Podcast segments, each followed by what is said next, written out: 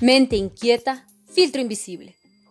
Yo soy Mar Álvarez y es momento de tomar tu taza de café, tu copa de vino o tu vaso con agua y acompañarme a debatir la voz de mis pensamientos. Bienvenidos.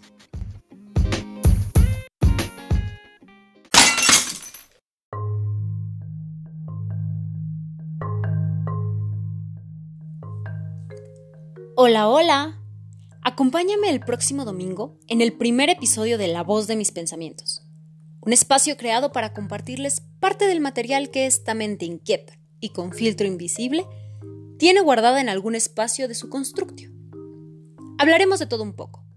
Habrá anécdotas, emociones, empatía, reflexión, quizás entrevistas y, ¿por qué no?, cultura y conocimiento de lo más relevante en nuestro día a día.